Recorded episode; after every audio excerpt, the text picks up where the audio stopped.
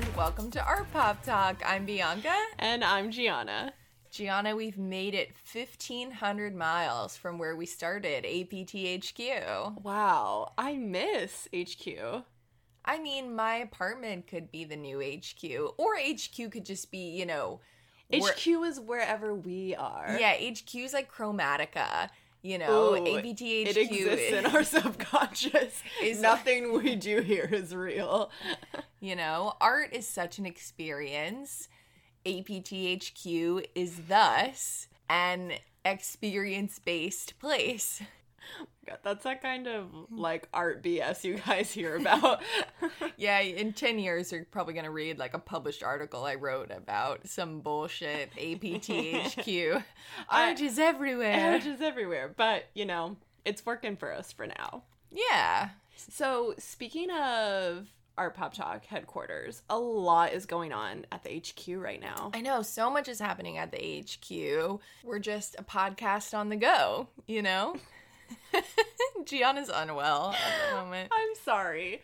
Shall we share with the class where the HQ has moved to at the current moment? Yes, please share with the class. So we came to Pennsylvania to check on the apartment, and then we came to Delaware to hang out with the family and just kind of spend some quality family time together. So today we are in one of our cousin's old bedrooms.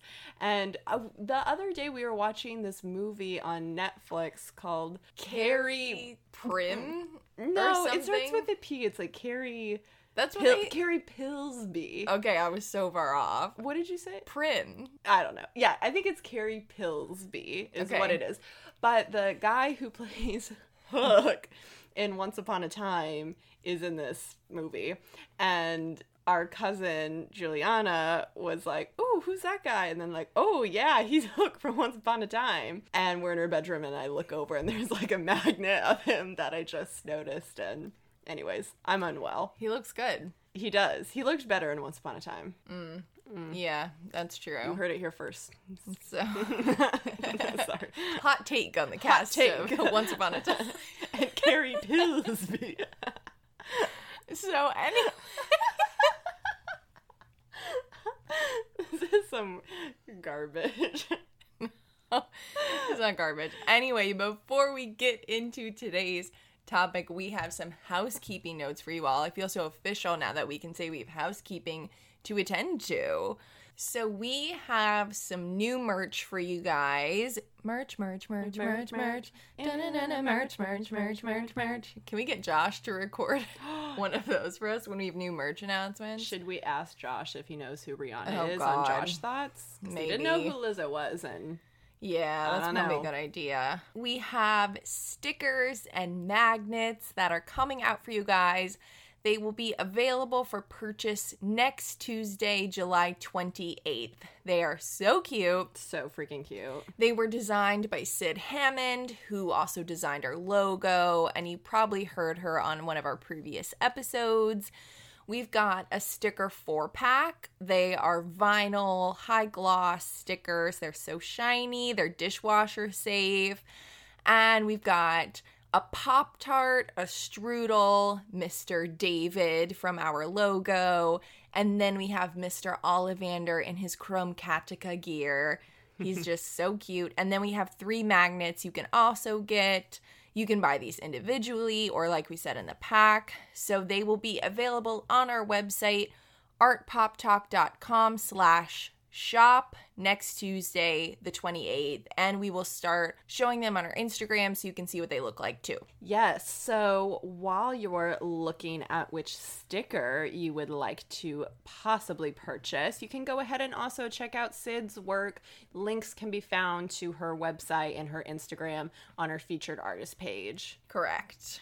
Ooh, I'm so excited for you guys to see them. I hope you like them. Oh my God. I feel like the art Pop-Tarts are going to love them because we stan a tartlet and they stan our Pop Talk. Wow. The chain. The chain.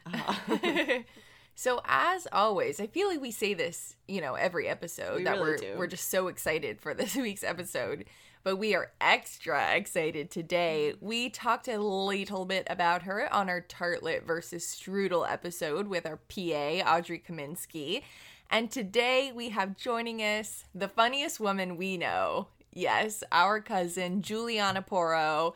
Jewel, welcome to the show. We're so glad that you're here. Thank you so much, cousin. I am so happy to be here. I have a lot to talk about, obviously. I'm not sure how I'm going to be funny today when we're talking about Nazis, though. You know, just a little bit of light content for you all today. Yeah. So, yes, to preface, today we will be talking about the fashion industry and some of its players that overlap with the time of World War II, and we will be discussing the prejudice happening during this time, again, in regards to some fashion icons early on in the 1900s that you probably know. Before we get into all the tea about the fashion industry, Jewel, can you please tell the Art Pop Tarts a little bit about yourself, what you do, what your background is, and how you got interested in the arts and fashion? Absolutely. Well, I've always loved fashion and specifically costume design. So, fun fact, costume history is actually the term for fashion history. It doesn't only refer to film or theater costumes. Mm-hmm, mm-hmm. So I studied fashion merchandising and costume history at the University of Delaware. And after that, I worked at the headquarters for a few retailers, like David's Bridal and Five Below. Right now, I live in Baltimore with my boyfriend, Matt. And so love Matt. Hi, Matthew. Hi, Matt. Matt, do you listen to Art Pop Talk? Yes. I do. He does. And so I work as a marketer down there for an awesome company called Hungry Harvest. You might have seen us on Shark Tank. It's not fashion, but it's a socially conscious company that reduces waste and hunger. And here's a Lady Gaga connection for you guys, because I know we're all little monsters here. Of course. Lady Gaga, who created the Born This Way Foundation, is coming out with a book in September called Channel Kindness, and Hungry Harvest is getting its own chapter. And I helped pick the photos for it. Wow. Just want that to be out there. You know, I didn't take the photos. Was thinking is that both are... Aren't both our birthdays in September? Isn't your birthday? October. Damn it. Is it Alex's birthday? Mm-hmm. I always forget which cousin of mine is born in September. But around that time, I feel like she's releasing this book, like, for our birthday. You know what I mean? Yes. And the first time we saw Lady Gaga, we were all together. Love it. We went to Dallas to go see her. Oh, God. Speaking of. We will be talking about that Dallas trip later on. But we absolutely love to see it, and we are really happy to see you working for a company that is just fulfilling a need and doing good work in this world. So aside from work, we would love for you to share how you are still staying involved in the fashion industry just independently. Sure. So although fashion's not my main job anymore, I did start a vintage jewelry shop with my friend called Saturn Vintage. So that's been really fun. You should all check us out on Etsy when you can. I've gotten some really good stuff from Saturn Vintage. Yes. I know. I love it. So I love your shop, and it's always really fun when we are together. I love when we go into a store and you kind of look at things and seeing your eye for fashion and your eye for jewelry and how you market that in new ways is just really interesting for me to watch, aside from watching my cool cousin grow her business. So where did the inspiration for Saturn Vintage come from?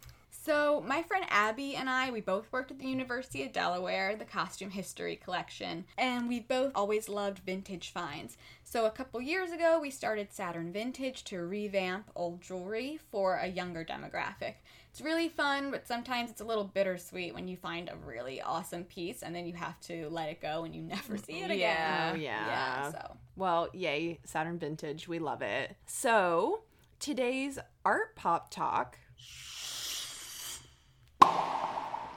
will revolve around the famous fashion designer Coco Chanel and her history as a Nazi agent, her stardom in the fashion world, and her relationship with other well-known artists. And we'll share some other controversies and some tea in regards to her and the fashion industry, starting in the early 1900s through World War II and right kind of around into the 1960s, right up until Chanel's death. Wow. This is, I feel like, has been in the works for a little bit. So long. And well, really just like in the queue, someone told me that Chanel was a Nazi, and I immediately texted Juliana. I was like, did you guys know about this? I guess I feel like the queue, this has been going on forever, you know? Yeah, truly. So, Jewel, do you want to start us off here? Yes. Here's the tea on Nazi agent F7124, codename Westminster, otherwise known as Coco Chanel. Dun, dun, dun. Dun, dun. Honestly. So, just a note, most of this information comes from the book Sleeping with the Enemy, Coco Chanel's Secret War by Hal Vaughan. So, for those of you who don't know, Coco Chanel was born Gabrielle Chanel, and she's one of the world's most famous fashion designers. She made a splash in Paris with her debut in 1915 by foregoing the corseted aesthetic that was prevalent in fashion at the time in favor of what she described as expensive simplicity that was inspired by menswear and consisted of clean lines and tubular shapes that draped over the body rather than accentuate the curves. Chanel contributed to the flapper craze of the 1920s and was seen as inventing the little black dress, or LBD. This was met with mixed reviews by fashion critics. One said at the time, quote, "Women were no longer to exist. All that's left are the boys created by Chanel." Speaking of boys, around this time, Coco was running in creative circles with fellas that you guys know, like Picasso and Dalí. Bunch of strudels. Yeah, what a shocker. You know, I guess I was more surprised about the Dalí part, so now I feel like that we're in this rabbit hole. You know, I always suspected Picasso, but right. Honestly, I'm going to say something controversial. Ooh. I think Dalí's a little overrated. We were talking about surrealism with our uncle, actually, because his old neighbor used to photograph Salvador Dalí, which is really interesting. I think that feminism and surrealism is so interesting, and there are today feminist surrealist artists that it's just so interesting. Mm-hmm. And although, again, we have to talk about Dalí, we have to talk about surrealism, we get it. Yeah. There's so much more to it. Right. Anyways, just going back to Chanel, coming from someone outside of the industry, I do find this really interesting because when I think of even a contemporary Chanel clothing brand, I do think of women's attire as always going to have something that acts as a visual accent or symbol of femininity. Does that make sense? Mm-hmm. Something like pearls, for example, or I think of that classic tweed women's suit with a pencil skirt. Mm-hmm. So it's really interesting that herself and her designs became popular because they broke gendered normative ways of dressing for the time. Yeah. Something to think about. I wanted to share a little story. So 5 or 6 years ago, Jewel and our aunt came to Oklahoma, and we took a trip to Dallas and ended up going to the Dallas Museum of Art. And that's actually when we went to go see Lady Gaga as well. So a lot happened on this trip. So at this museum, the DMA, there is a partial reconstruction of the Villa La Pausa, which was an original building built in the south of France for Coco Chanel in 1927.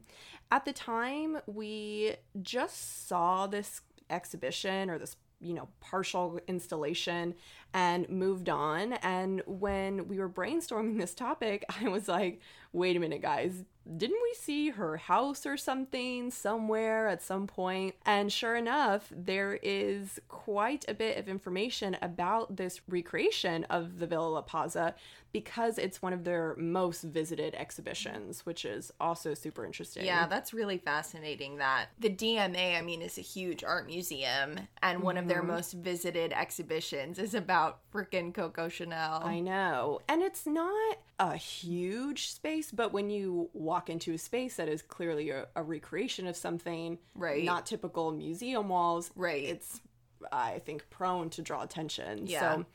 So, and the reason why this special installation is there is because the DMA received a large donation of 1,400 European objects and artworks from the Wendy and Emery Reeves Foundation in the 80s. And the Reeves lived in La Pausa after Chanel in the 50s and obtained a lot of the items that once belonged to Chanel, hence their historical significance. So in regards to the collection, this donation came with specific stipulations on how the donors and this foundation would like the art to be displayed. And this is to say that this is not uncommon with donations, especially very large and generous donations, because donors want to make sure and want control over when their name and donated objects are displayed. Right. So this collection, however, came with this, unique agreement where they were only going to be donating their collection to a museum that would recreate a part of this villa. Mm-hmm. And to my knowledge, and I actually credit my aunt for remembering this, when speaking with some of the docents at the museum, we learned that the DMA was the only museum who agreed. Interesting. So that's why you got this villa in Dallas. Mm-hmm. So in learning about the Reeves, Jewel, I know you experienced the same thing, just finding one layer after another. The story just kept going and going. But I thought it was really important to talk about who Emory Reeves was. And he is known for founding a publishing company called the Corporation Publishing Service in 1933, which was known for its strong anti-Nazi or anti-fascism stance. And in 1937, he ended up befriending Winston Churchill, a name that will come up in a little bit again, and became his literary agent. And even after the war, Reeves was able to purchase the right to publish some of Churchill's war memoirs, even outside of the UK. It's fascinating. So it's incredibly interesting and important to point out that the Reeves were against the Nazi Party, and this company was publicly speaking out against the Nazi Party, and somehow they ended up living in the house that once belonged to Nazi agent F7124.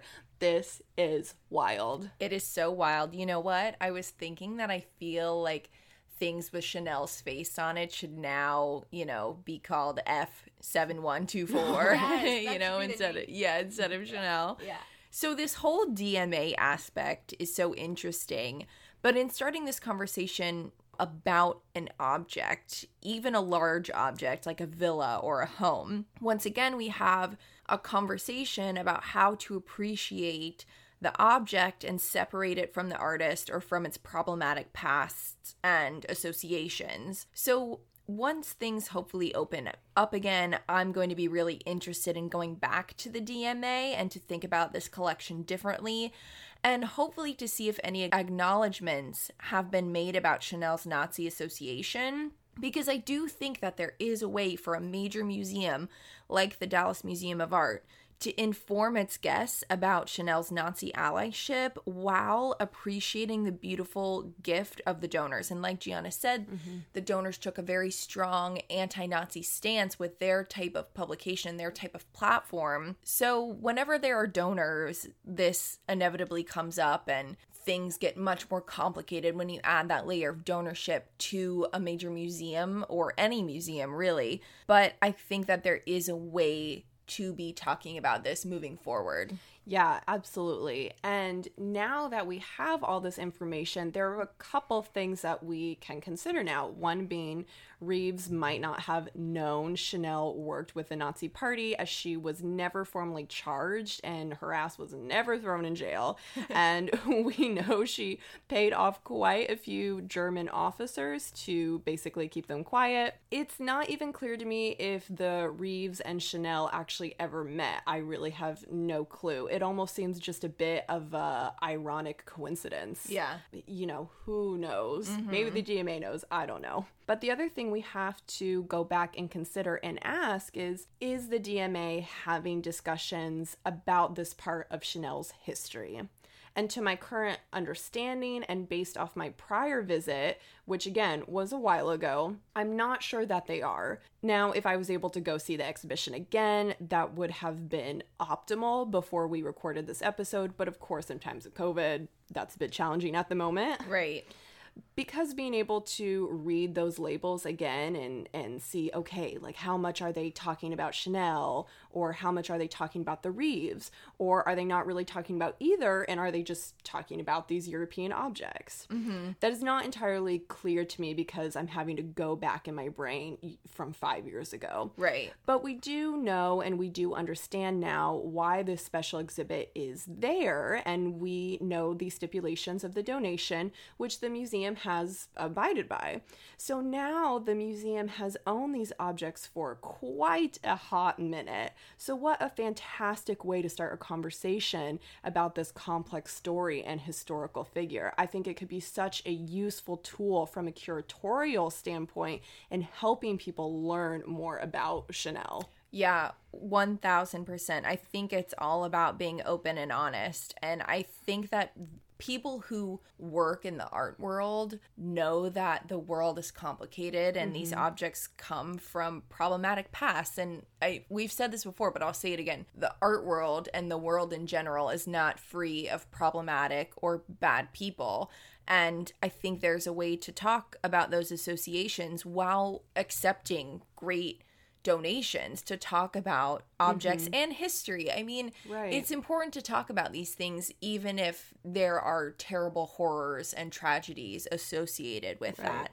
So I really am excited to find a productive way to talk about something like this. And again, I hope that when things kind of quote unquote go back to normal, or we're able to go back to Dallas, I would love to speak with some people at the Dallas Museum of Art and really dive into this a little bit more. Yeah, absolutely. Because I was also curious, again, and thinking from 5 years ago and looking at images of this space, mm-hmm. the donation in total was this 1,400 objects. And I don't think they pack all those 1,400 objects, you know, and display them all at once. So I'm also wondering, okay, they have this permanent installation here, this reconstructed villa. How are those other objects, let's say, in, you know, some kind of vault, or are they able to show those works in different spaces right. and then cater those conversations that we want? So right. there's so much to unpack there still. There's so much more to learn, but I just think it's completely fascinating. Yeah, 1,000%. So I think we are going to take a little break, and when we get back, we are going to be hearing more from Juliana about Chanel.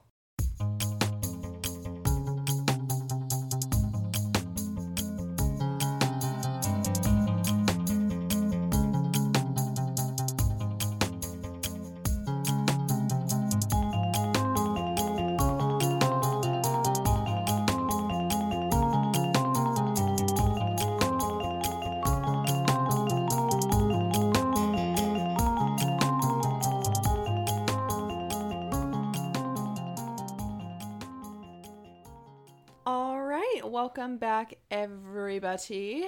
Hope you had a nice little break. Took some shots, because that's what we did. You can't not take a shot when you're recording a podcast with your family.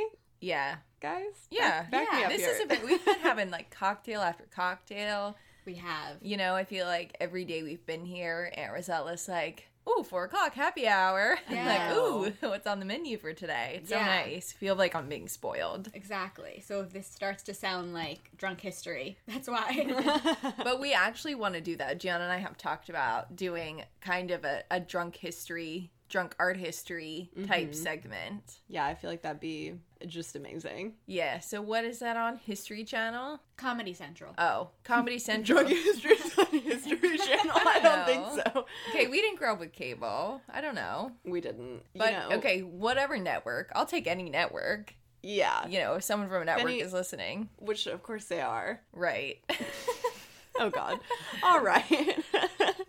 So we are going to pick it back up. Jewel, let's talk about Chanel, how she got into the fashion industry. Right. So in order to delve into Chanel's Nazi collaboration, we should probably discuss how she got to that point, right? At the age of 12, Chanel was sent to live in a convent after her mother died and her father could no longer take care of her. The convent instilled in her a fear and hatred of Jews that would stay with her her whole life. Her friend and Marie Claire editor-in-chief Marcel Heydrich said, quote, "Chanel's anti-Semitism was not only verbal but passionate, demoted, and often embarrassing. Like all of the children of her age, she had studied the catechism, and hadn't the Jews crucified Jesus, end quote. So how does a poor ward of the church get her start in fashion? Well, after leaving the convent, Chanel was put to work as a seamstress, and in her spare time, she sang at a cafe. It was there that she got the name Coco, which was either a name taken from a song she used to sing or shorthand for the French word coquette, meaning kept woman. The kept woman part is pretty accurate. At the cafe, she met an ex-cavalry officer named Balsan, who took her to... Balsan. That's his last name. I don't know what his first name is. Or I couldn't pronounce it, and that's why I didn't know it. He took her to his estate. He taught her the finer things in life, like... About Nazis. We'll get to that. No. The pictures I saw in this book, they were riding horses, they were wearing silk robes, they were posing for photos. Yeah. So that's all I got from that. There, he introduced her to his friend, who would be her future lover, Arthur Capel. Capel saw Chanel's talent and funded her hat-making business and soon her fashion boutiques. They were together for 11 years and continued an affair even after he got married and had a kid, up until his death in a car accident. Okay, this is what we were talking about earlier, because I was curious if they got together even before he was married. Why didn't he marry her? But then she was a Nazi. Right. And then they continued this relationship, and he funded her business. Chanel was a sugar baby. She was, and Capel was her sugar daddy. Oh, wow. Yeah. I would respect the hustle if she wasn't a Nazi. Yeah, right. Yeah. He didn't want to marry his sugar baby. Yeah. I don't think she was good enough for him status-wise. That's very interesting. Very interesting. Mm-hmm. Chanel was pretty broken up about it after he died. Mm-hmm. She said 25... Yeah, she lost her sugar daddy. She lost her income. Right. She said to her biographer 25 years later, when she was in Switzerland, "In losing Capel, I lost everything. What followed was not a life of happiness, I have to say." It's rough. That must be rough. I would be sad if I lost my sugar daddy.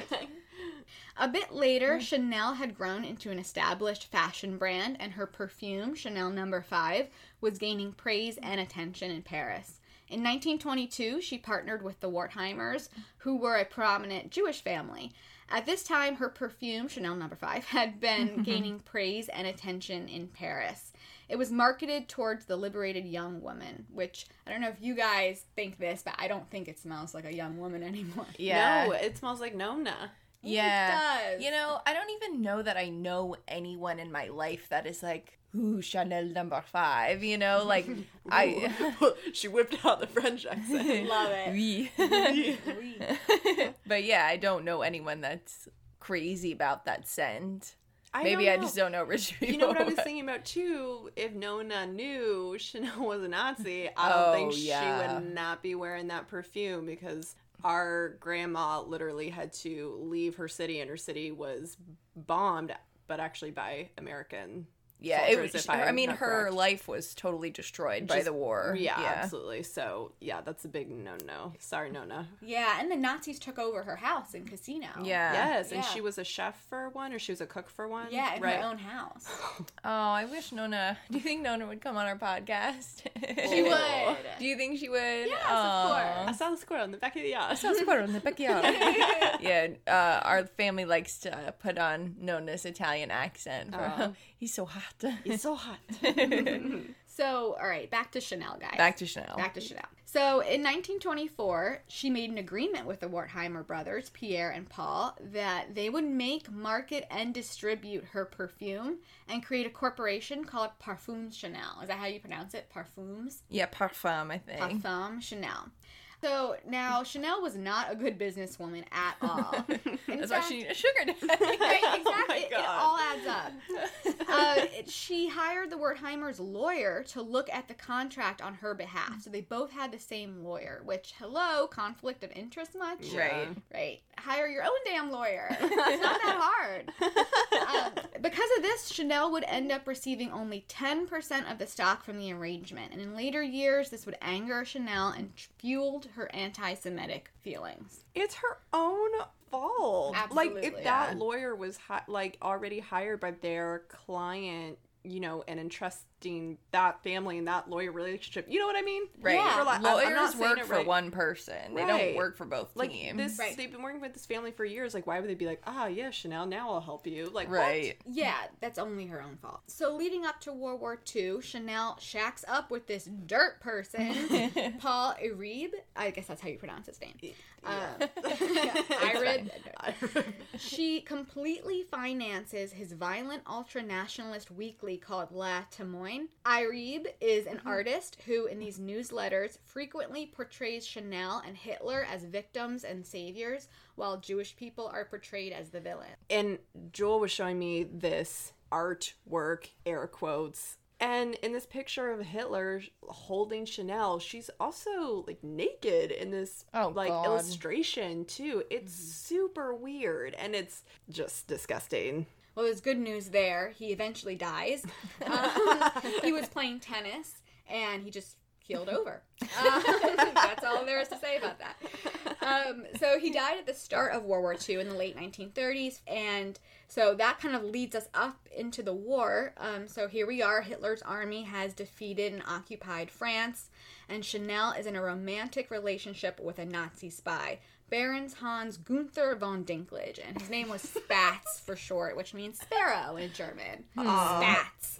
That's what his name was. So it's actually not known how these two met. No one can ever say for sure, but their relationship was strong enough that Dinklage was, one, able to keep Chanel's room at the Hotel Ritz even after it had been transformed into a makeshift headquarters for the German army, and two, help Chanel make connections with his fellow Nazis in an attempt to secure the release of her nephew, Andrew Pallas, who was a French soldier that was captured in 1940 and interned in a German prison camp. Ugh. So, like, what's the reason or why was she involved, or how did they let her be involved in working with these German soldiers and becoming a spy for the Nazi party? Like why? That's a great question. So the fact that Chanel knew a lot of high-profile people, which included a very close relationship with Winston Churchill, who you mentioned earlier, that was super enticing to the Germans. There's a few reasons that Chanel worked with them. Her nephew, who was in the German camp, was sick with tuberculosis, so she needed to act quickly to get him out of prison. Another reason was her hatred and distrust of the Jews. And finally, she saw this as an opportunity to get control of her perfume company back, since the Germans had introduced what's known as the Aryanization of Jewish property, where they would take Jewish property and businesses and turn them over to non-Jewish citizens. Garbage. Awful.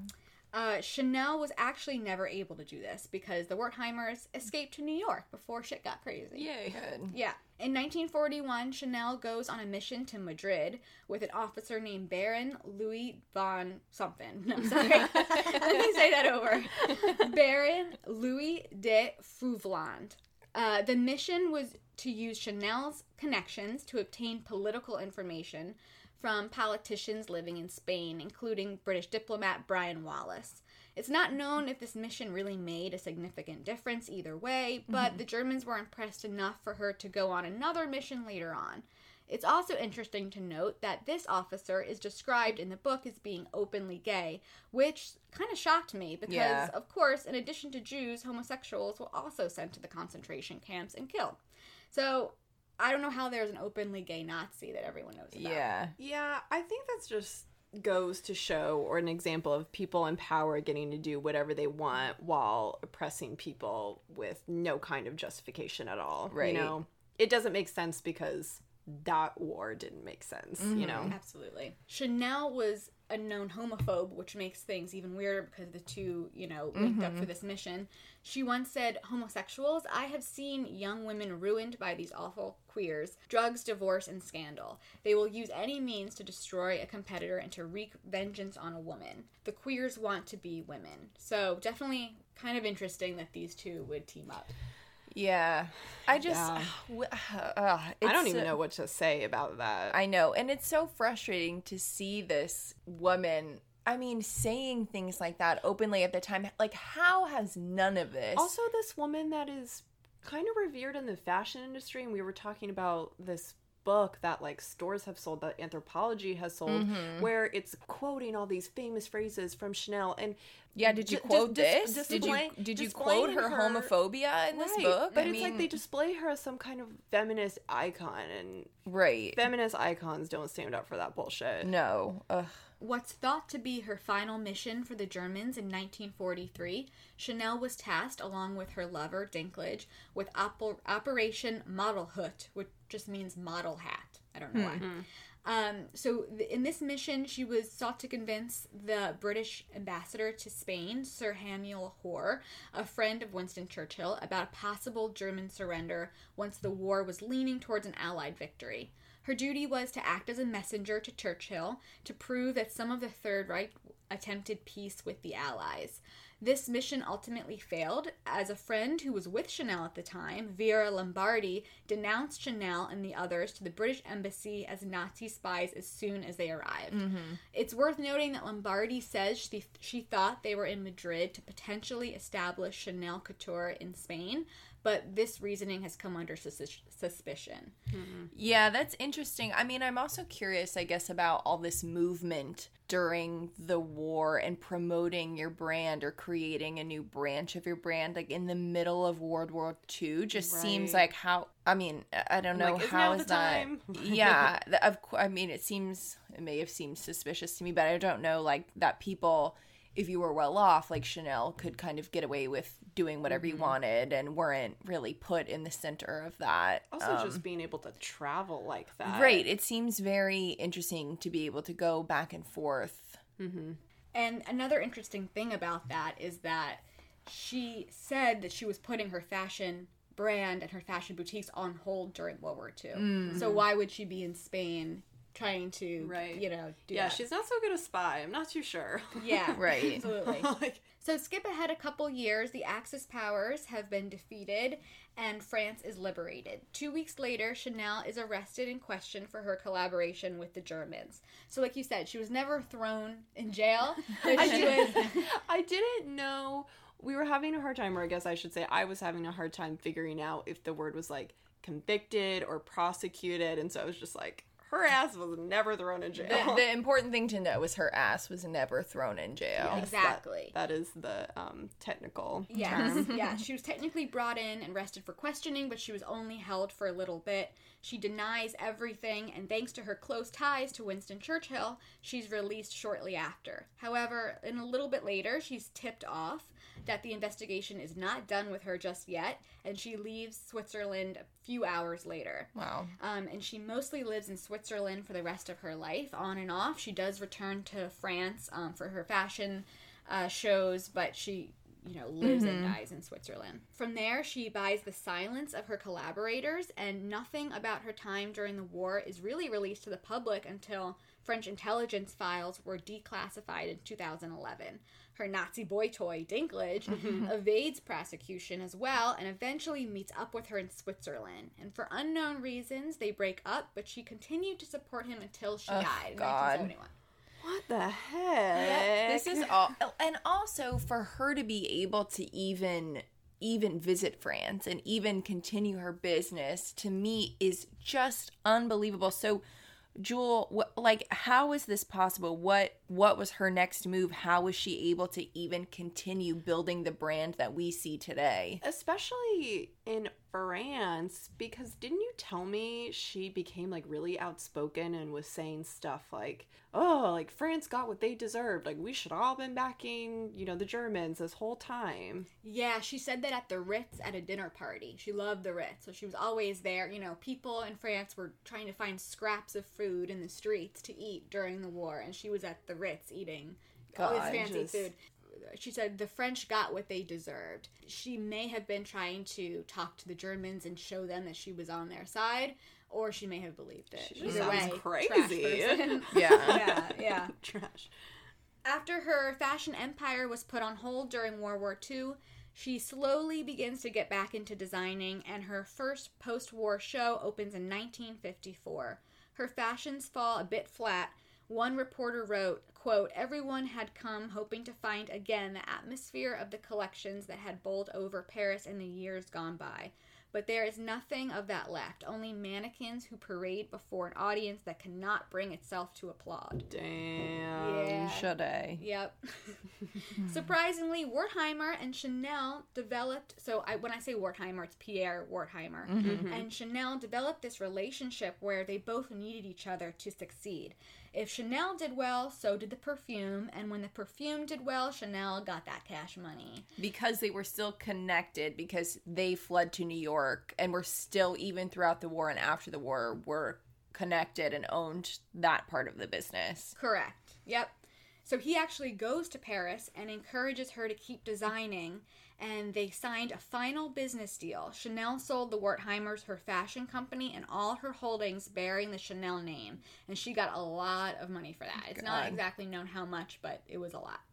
In 1956, Chanel introduced her famous Tailleur Chanel. How do you say that? Tailleur. Tailleur Chanel, which is the matching tweed jacket and skirt that's well known today. I'm sure everyone has seen at least someone wearing it. Mm-hmm. In fact, the design was worn by Jackie Kennedy on the day JFK was assassinated in Dallas. So it's a callback to our Dallas. Oh my gosh, wow. Yeah. I mean, not a happy callback. Not at all. After a pretty heavy morphine addiction throughout her life that only got worse in her old age, Chanel dies in 1971 in Switzerland. In terms of the legacy, to this day, it's estimated that every 30 seconds a bottle of Chanel No. 5 is purchased. And the Chanel brand is obviously still, alive and well today. Mm-hmm. As far as my research goes, they've never publicly addressed her Nazi past. Wow. I am just... shook, to say the least. I'm very shook. I think one good takeaway, other than learning about Chanel's involvement with the Nazi Party, just because that is something we should definitely know, mm-hmm. is that this is perhaps a cautionary tale that if you're going to celebrate any kind of icon, celebrity, historical figure, I think it's very important to try to have as much information you can on that person. To also be fair, that book, our main article, was only published in, 2011, 2012? Because the files were only released in 2011. So I think the book was published in 2012. So now information is just starting to, I think, become more known. Right, but the Chanel brand, I mean, just the fact that they've ignored their founder so much... Right, is really fascinating. And even in 2011, I mean, nobody, no other fashion house or anyone who worked with Chanel, I mean, thought, or I guess this was known, and because we live in that consumerist society, we've just ignored it. Mm-hmm. It's just crazy because a lot of people... quote her. We were looking mm-hmm. through that book that we found with all these Chanel quotes, and people have pictures or posters of her in her house, or they use not even the name Chanel, they use her name, Coco Chanel, as a means of decoration. And if you're going to do that, again, it's fair to say, you might not have known, mm-hmm. whatever. But as soon as you listen to this podcast, get rid of your Coco Chanel decor.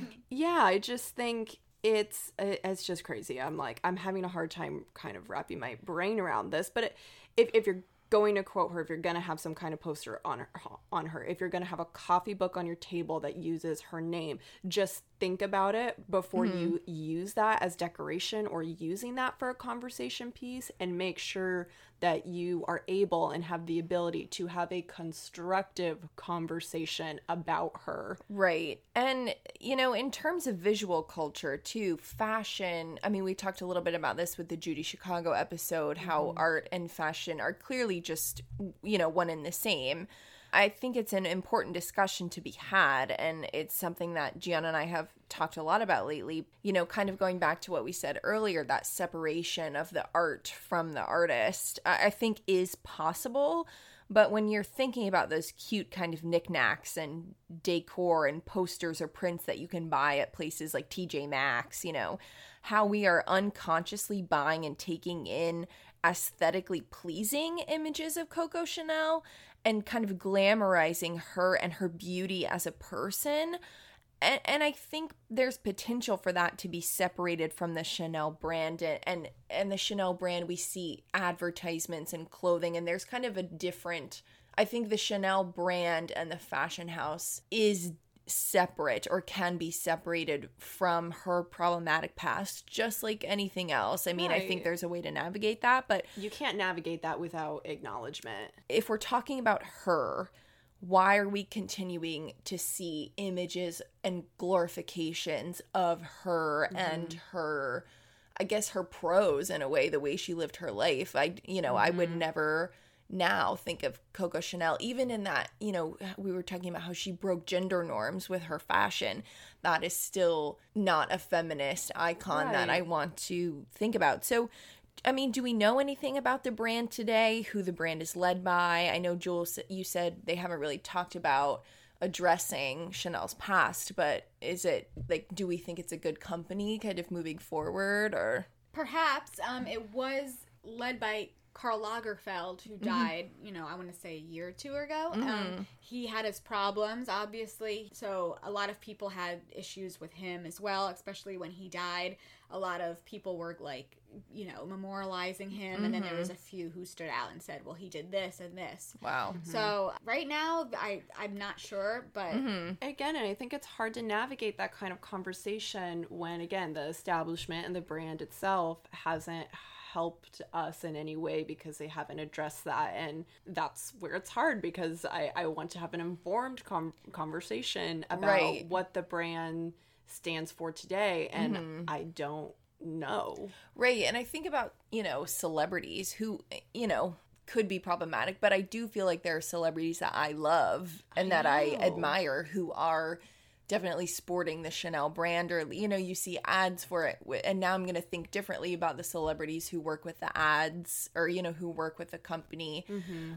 There's just, oh man, this is so exciting. And I'm so glad to know more about the history of fashion, because in art history, I mean, I never was able to take a fashion class because it was in a separate department. It wasn't in the art department, but Jewel, we'll have to have you on again. And I know I think we have a little bit of time. You had also talked about the kind of connection to Givenchy and the little black dress. I know you talked about how Chanel is kind of quoted with being the inventor of the LBD.